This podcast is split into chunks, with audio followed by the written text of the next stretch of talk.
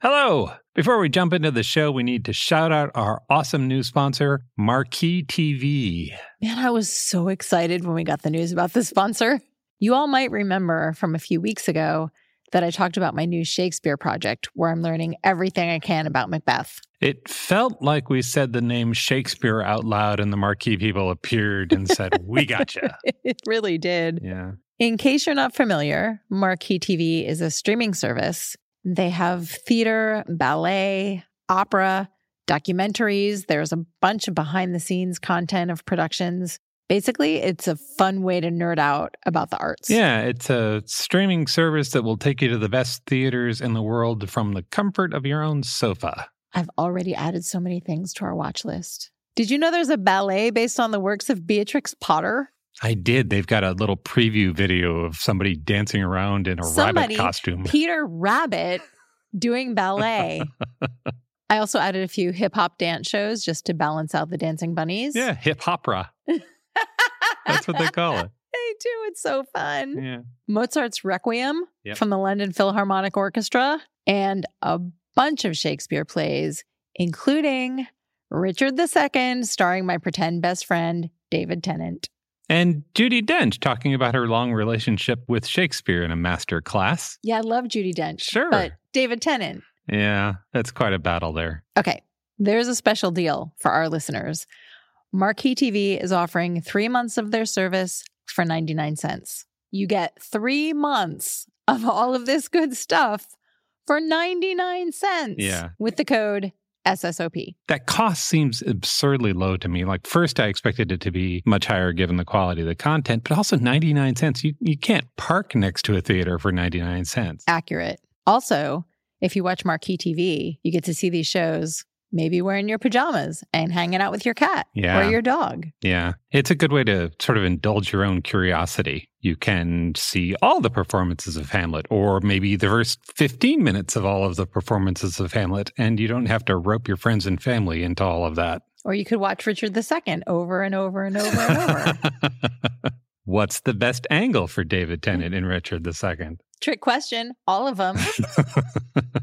anyway, you definitely need to explore the website because there is a ton of really fun, fascinating, engaging stuff on there. I went in specifically looking for Shakespeare and I found a ton of other things I wanted to watch. Yeah. You can keep up with what they're doing on social media at Marquee Arts TV. You can visit their website at marquee.tv. That's marquee.tv to get three months of their service for just 99 cents with the promo code SSOP. Bring the arts home with Marquee TV.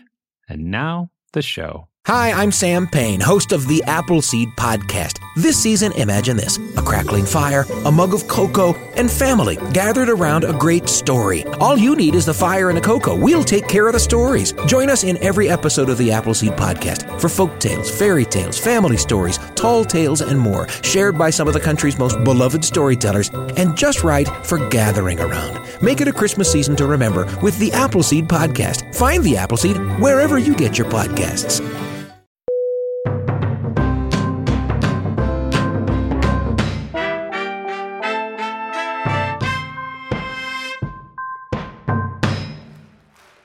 Welcome to Strong Sense of Place and our one year anniversary episode.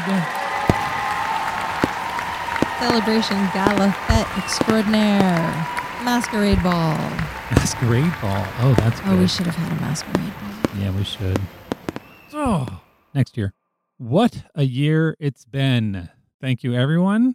Thank you for being a part of this. You made the world a little smaller and cozier while we were freaking out over here. It's true.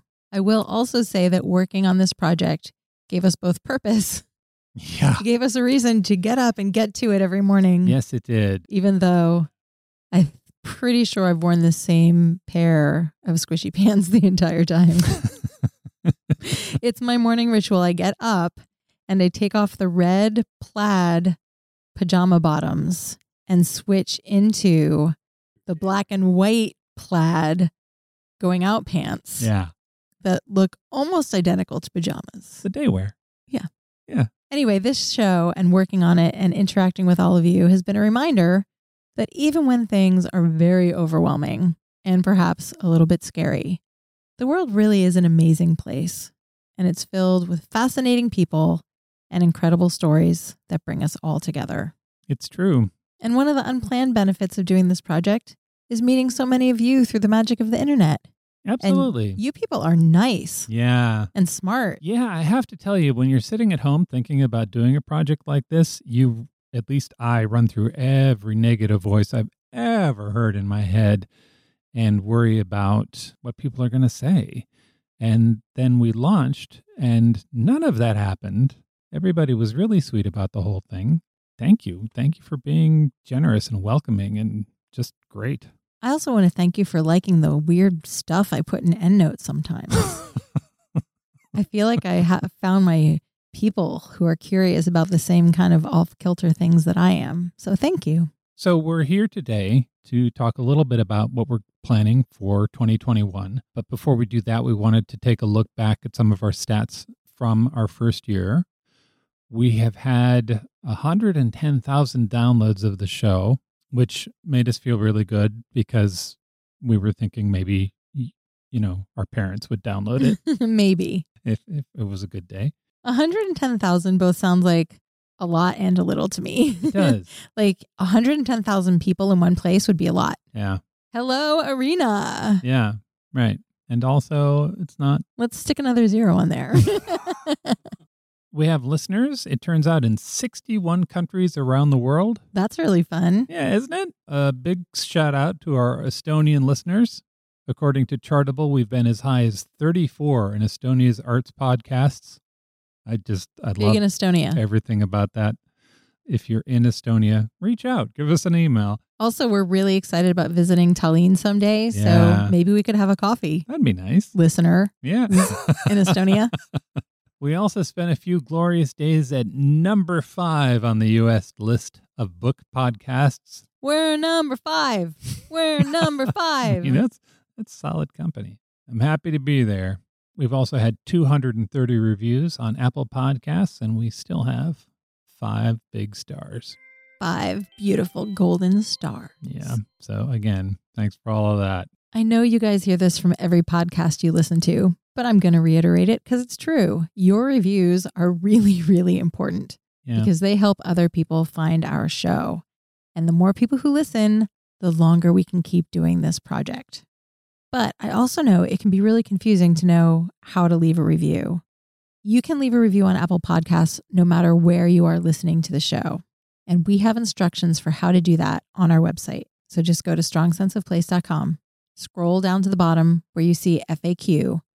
And then when you're on the FAQ page, about halfway down, there are very clear step by step instructions for leaving a review on Apple Podcasts. It takes like a minute and it would help us so much. So thank you in advance for doing that.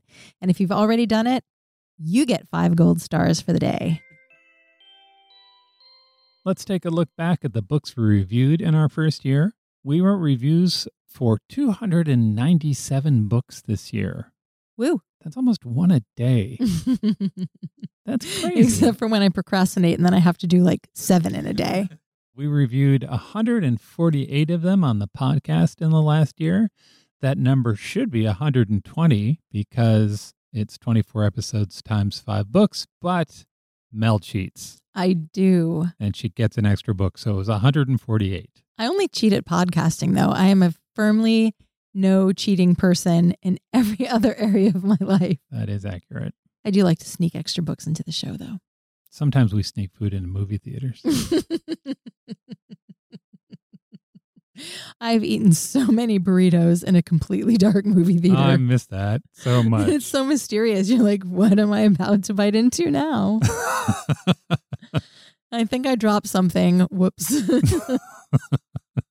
Okay, there's a stat that was making the rounds on the internet that in 2018, only 11% of the books published by the big five publishers were written by people of color. wow, really? Yeah. So that got me interested, curious about how our books stack up against that. So I went back and looked at all of the books we talked about on the podcast. 43% of them are by women authors, and 17% are by Black, Indigenous, or people of color. So 17% is greater than 11%. It would be nice to get that number up. Yeah, we'd like to get both of those numbers higher. We really do try to recommend books by authors from that place. And some of the places that we were recommending are predominantly white. So that's how we ended up with not that high a number. By popular request from so many of you, we recently launched our Patreon. You can now become patrons of the show and slide us a few dollars a month to help us ensure that we can keep strong sense of place going. Your $3 a month means the difference between Mel and I being able to sleep and not. It's true. In return, you get not only our unending gratitude and a shout out on our podcast, but you also get our promise to keep working hard to make the show and the website as awesome as they can be. You can learn more about all of that at strongsenseofplace.com slash support. Season two wraps up on February 8th with Ireland. I have loved my Ireland books and I'm looking forward to telling you about them. We'll have another audience survey coming up after that. That'll be your opportunity to tell us how we're doing. And we're currently planning to release the first episode of season three in mid to late April or so. Or so. Or so. We will do our best. I have confidence. I might be the only one. we are now going to announce four of the destinations that we'll be covering in season three. Do you want to go back and forth on these? yeah, that'd be fun. Okay. The first one is Hollywood. Hollywood. That's gooey valley. Costa Rica. At the International Airport of San Jose, in a fertile valley about 4,000 feet above sea level, the plane in which we travel stops to call on Costa Rica. The Arctic. Newsrooms. Get your morning paper, Morning Star, read all about it. Latest football scores. I really like newsrooms. I like all of those. I have so many good books for these. I'm really excited. Yeah. Usually we begin by looking at our list of countries and making sure that we are hitting different geographical areas. This time we combined that exercise with the books we have in our boy, I wish we could read this list. and that's how we chose these four destinations. Yeah. So looking forward to those destinations, and we'll roll out the rest of the schedule probably early April or so. Yep. And we will be surveying the people in our Patreon for their ideas about where we should be going in season three. Looking ahead, two things we'd like for the future of Strong Sense of Place are an online book club and in person events. Oh, in person events. Yeah. I've had this somewhat elaborate plan for a fully immersive event pretty much since before we started this oh, project. For sure. I remember having this conversation. And the idea is that we would incorporate a destination with authors and other entertainers and theme meals and activities to bring all of the attendees together. And this is kind of a small event. We're talking about maybe a dozen people, maybe 20. I'm thinking more along the lines of 40, but Again, one of the things we will argue about over breakfast. Obviously, these in person events are going to have to wait until we can safely travel and gather.